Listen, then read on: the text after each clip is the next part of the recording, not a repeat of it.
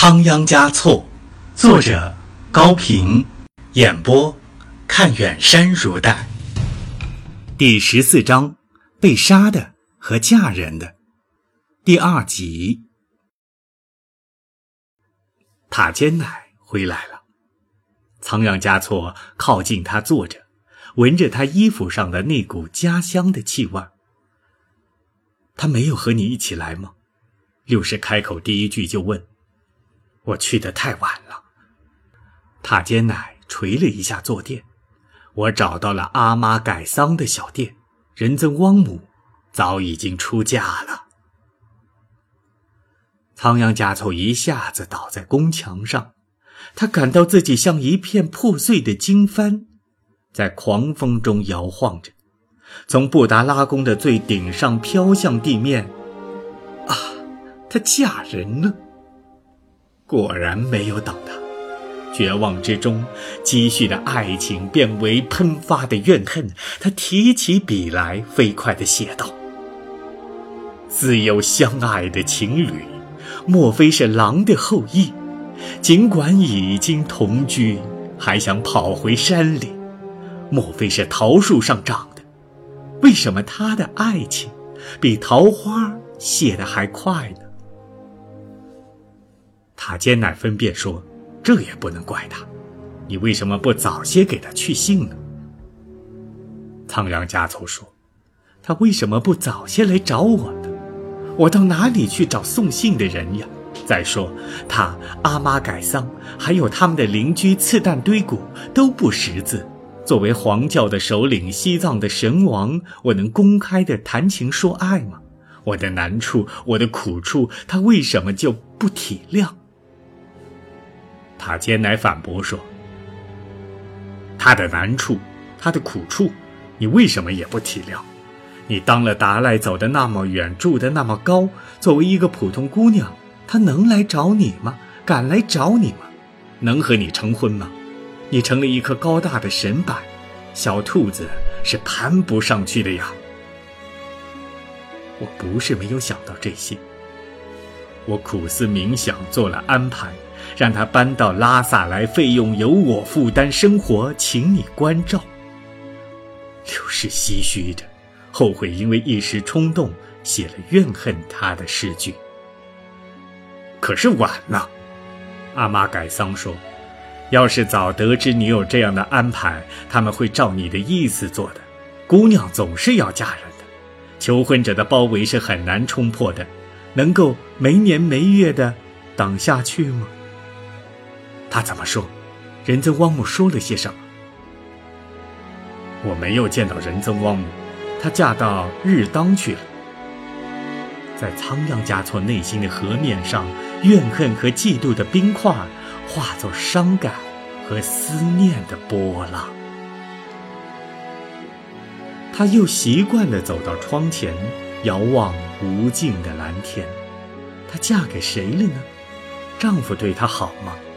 他会不会还在眷恋当年那个叫阿旺嘉措的青年呢？哪怕能和他再见上一面也好呀。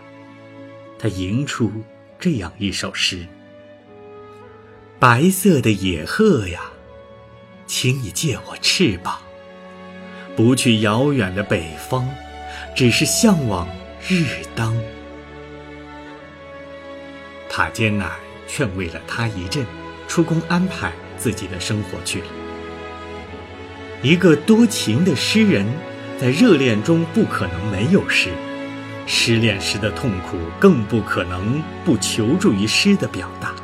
现在，他的心事要向谁诉说呢？塔尖乃走了，桑杰是严酷的，盖丹不会谅解他，宫中所有的佛、菩萨、金刚更不会同情他。日增拉康里供养的莲花生的银柱像，是不会说话的。他是有两个妻子的佛祖，如果他还没有圆寂，该会同情布达拉宫中僧人的爱情苦恼吧？曲吉桌布里的松赞干布和文成公主及尺尊公主，早已过完了他们自己的爱情生活。带着骄傲和满足的神态立在红宫中，不再过问他人的事情。只有诗歌是他的朋友，他的知音，他的寄托，他的形影了。许多天里，他夜间半睡半醒，白天不思饮食，唯有执笔不离手边。他看见挂在墙上的弓箭，写道：“去年栽的青苗，今年已成秸秆。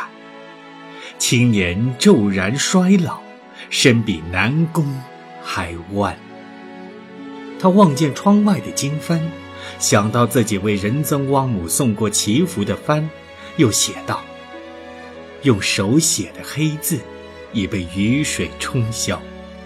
内心情意的画图，怎么也擦不掉。”他走到镜子跟前，写道：“热爱我的情人，已被人家取走。”心中积思沉烙，身上皮枯肉瘦。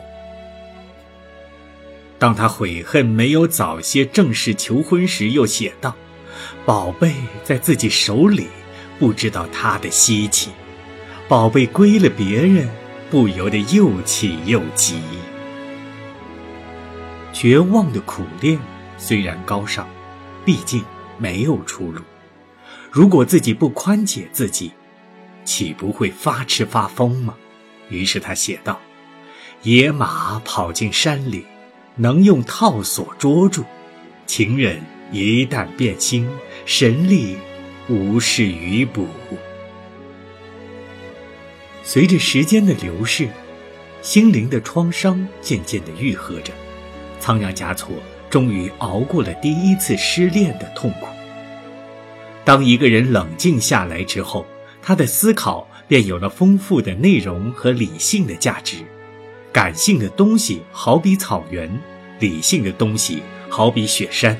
没有草原，雪山就无处站立；不登雪山，也就望不清草原。近来发生在故乡的两件事，引起了仓央嘉措的深思。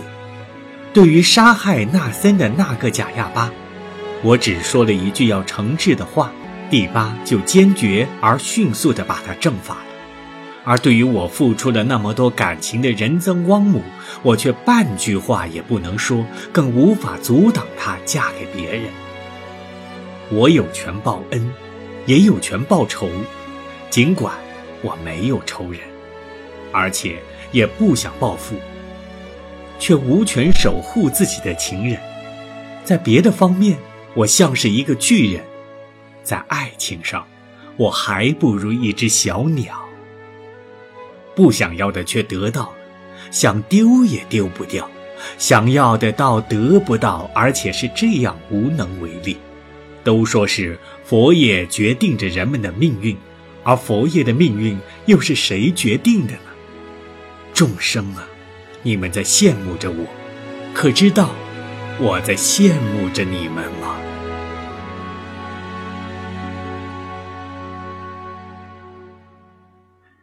一粒反抗的火种在他的心头闪烁着，但是反抗谁呢？第八吗？第八对他并无恶意，而且爱护他。蒙古的王公吗？他们并没有参与选他呢。是谁在故意为难一个叫仓央嘉措的人呢？是的，还是那种力量，那种把他往漩涡中推搡的力量。它不是来自哪一个人的身上，它是无形的，却是强大的。光躲是不行的，躲避固然也是一种武器，却不能造就勇士。必须在无处可躲的时候，向进逼者反击。